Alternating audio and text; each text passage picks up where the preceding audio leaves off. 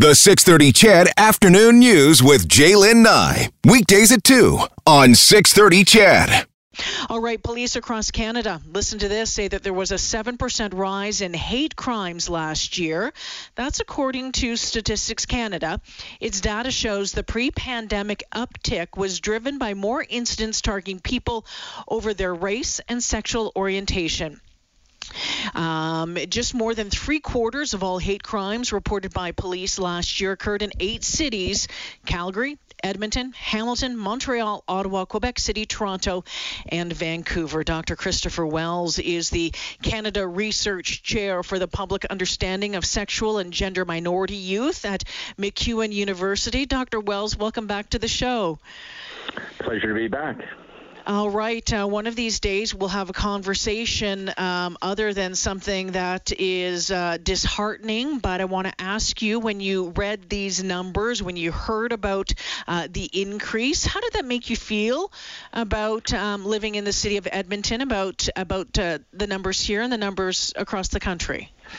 Sure. Uh, well, putting on my academic hat, it's uh, not it's not surprising. Uh, you know, we've been seeing an uptick and a trend you know, not only here in Canada, but uh, certainly in the United States and uh, indeed uh, globally. Um, you know, uh, hate uh, is is on the rise, uh, unfortunately, and I think anybody who's been on social media over the past number of years really can see how uh, those platforms are, are, contributing to that.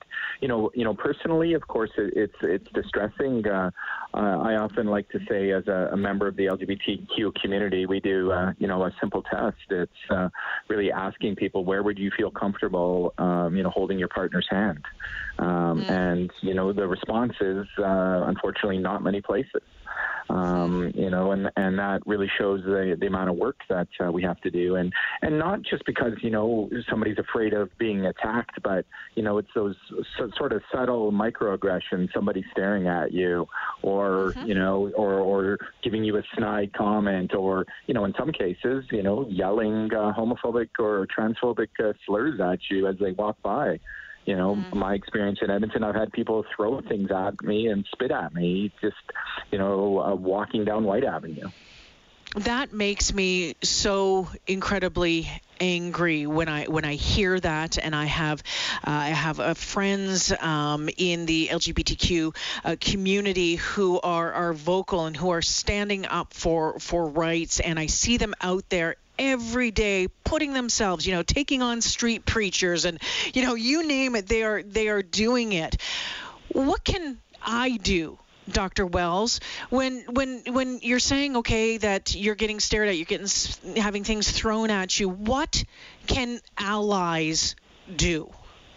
Yeah, it's it's exactly that. Uh, you know, recognizing you're an ally, and and this is always you know thinking no matter who's uh, involved about your your safety first. But you know, the the most important thing we can do is intervene, is interject, and mm-hmm. just simply say, you know, that's not uh, appropriate. Uh, you know, come to you know the defense if if you're seeing this in public of the person and ask them, you know, is there okay? Is there something I can do? You know, that this is not acceptable. This shouldn't be happening to you. You know, reassure them that you know these kinds of uh, behaviors are, are wrong and not appropriate, and you know uh, that you're not going to be sort of complicit to those acts of hate or or discrimination because you know it is in silence that we allow hate to flourish.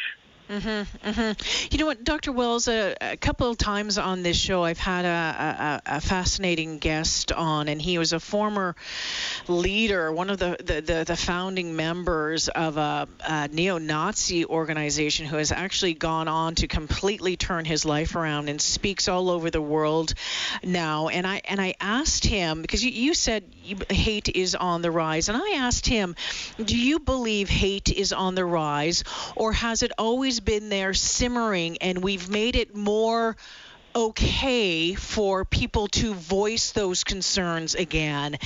And he suggested that it's always been there. We have just um, we're, we're allowing we're allowing it to happen more. Um, the conditions are more ripe for it right now. What would you say to that?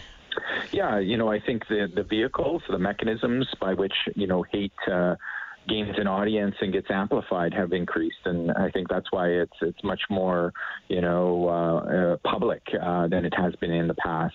You know, before you you, you had to actually go out and, and seek people to, to find an audience. Now, you know, you can simply you know something that gets shared on Facebook or um, you know gets reported as as fake news or or in the past we've not really had people in elected positions using those platforms to um, you know promote hate. You know that's really been a concern and, and, globally about the sort of the rise of populism and fascism, and you know what fuels that is uh, you know the blame and hatred towards min- minorities, people who are you know different than than we are, as and we being uh, the majority. But you know I think what we really get at with with with that um, that speaker's comments is that you know hate has always been here, unfortunately. Um, uh, and hate is a learned value, right? It's not something anybody is born with, but you know, you you get indoctrinated uh, into whether that's through you know family or the peer group that you're exposed to, or the kind of you know media that you consume. Um, that there's hope, though, that if we believe that hate is a learned value, then it can also be unlearned. Mm.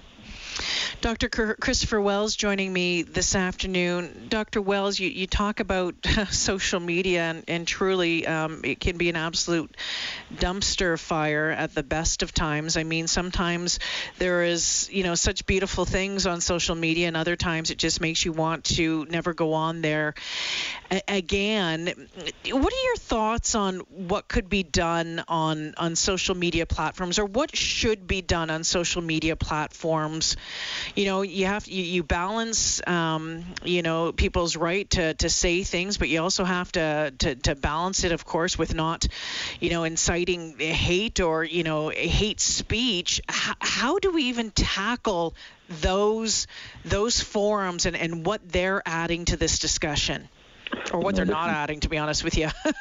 Yeah you know there there's there's some days exactly like you said it's it's best to avoid uh, you know social media or don't look at you know your your Twitter page or or who you yeah. what conversations you've been tagged into. But you know, this is an issue that I think the social media companies are really struggling with. Yeah. Is you know how do they go about put, trying to develop better policies and put restrictions, you know, and like Twitter labeling some tweets as being, you know, misinformation or trying to take down tweets or, or better vet, uh, you know, people's identities so that, uh, you know, there's not being able to hide behind this anonymous, you know, account where you're not being held accountable for what you say, right? It's very different in the past that, you, know, to get something published in a newspaper, you really, you had to sign your name, you had to put your phone number and your, your address, right? There was, yeah. there was not like just posting something on social media, or you had to go out onto the street corner and you know find an audience that would be willing to um, you know listen to what you had to say. Um, and I you know I think what we've also lost is is perhaps some of the the critical thinking ability to really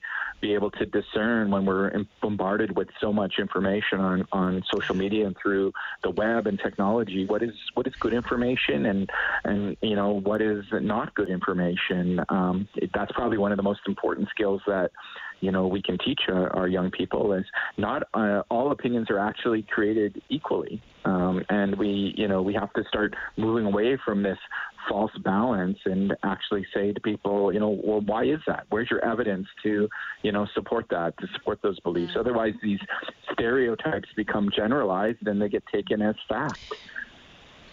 Almost half the hate crimes from last year targeted people for their race or ethnicity, followed uh, closely by their religious background. Attacks against people for their sexual orientation rose by 40%. Um, Dr. Dr. Wells, you know, you, you look at these numbers and go, okay, well, the numbers were up. What what was it overall? Seven percent in hate crimes across the country. But I wonder how realistic that number is, because I wonder how many people are actually actually comfortable enough or confident enough to report it in the first place. Yeah, that's a really important point uh, because what was reported, um, you know, from uh, the, the, the, the Canadian government, these are only um, hate crimes reported to the police and that the police have verified.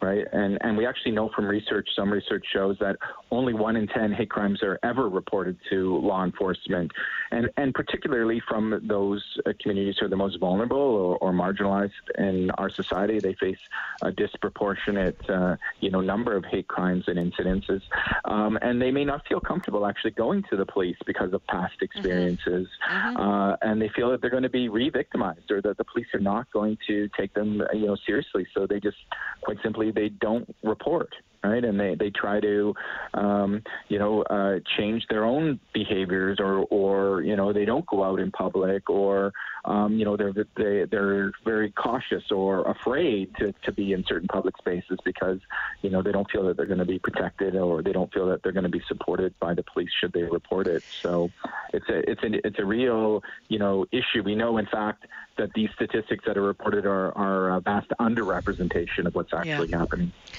You know, and uh, just before I let you go, we know that the Edmonton Police Service over the past year has um, has reached out to the LGBTQ uh, two plus um, uh, community in an in an effort to um, to bridge that gap to make it um, a, a safer, more welcoming space. We know that the Edmonton Police Service recently reaching out to Black Indigenous people of color as well, trying to do the same.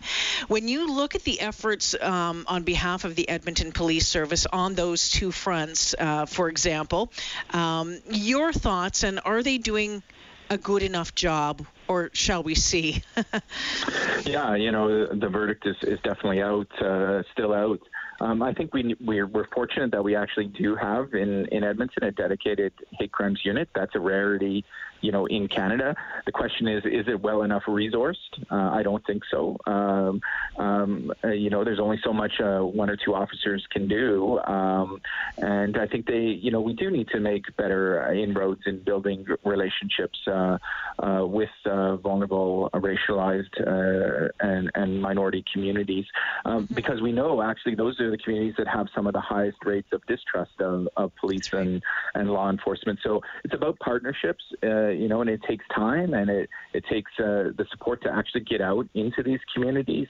It, it, involves inviting these communities within to the police service to help to do training for new recruits, to help to review the kind of policies. Uh, you know, when I worked with the, the police service and the, the, the chief of police, I always said my job was to be your critical friend. I'm going to point out the problems uh, but I'm also going to try to bring you some solutions. But it's on you to take action. You're the only one who can do that in a position of leadership. And then I would always remind them, and if you know you know better and you don't do better, well then there are going to be consequences. And expect our community not to be happy and hold you accountable. Dr. Wells, always good to speak with you. You you give us so much to think about every time. I want to thank you for joining me this afternoon. My pleasure. Thanks so much. Yeah, Dr. Kristopher Wells taking uh, the time out of his day to to talk about um, these new numbers from Statistics Canada: seven percent rise in, height, uh, in hate crimes. Uh,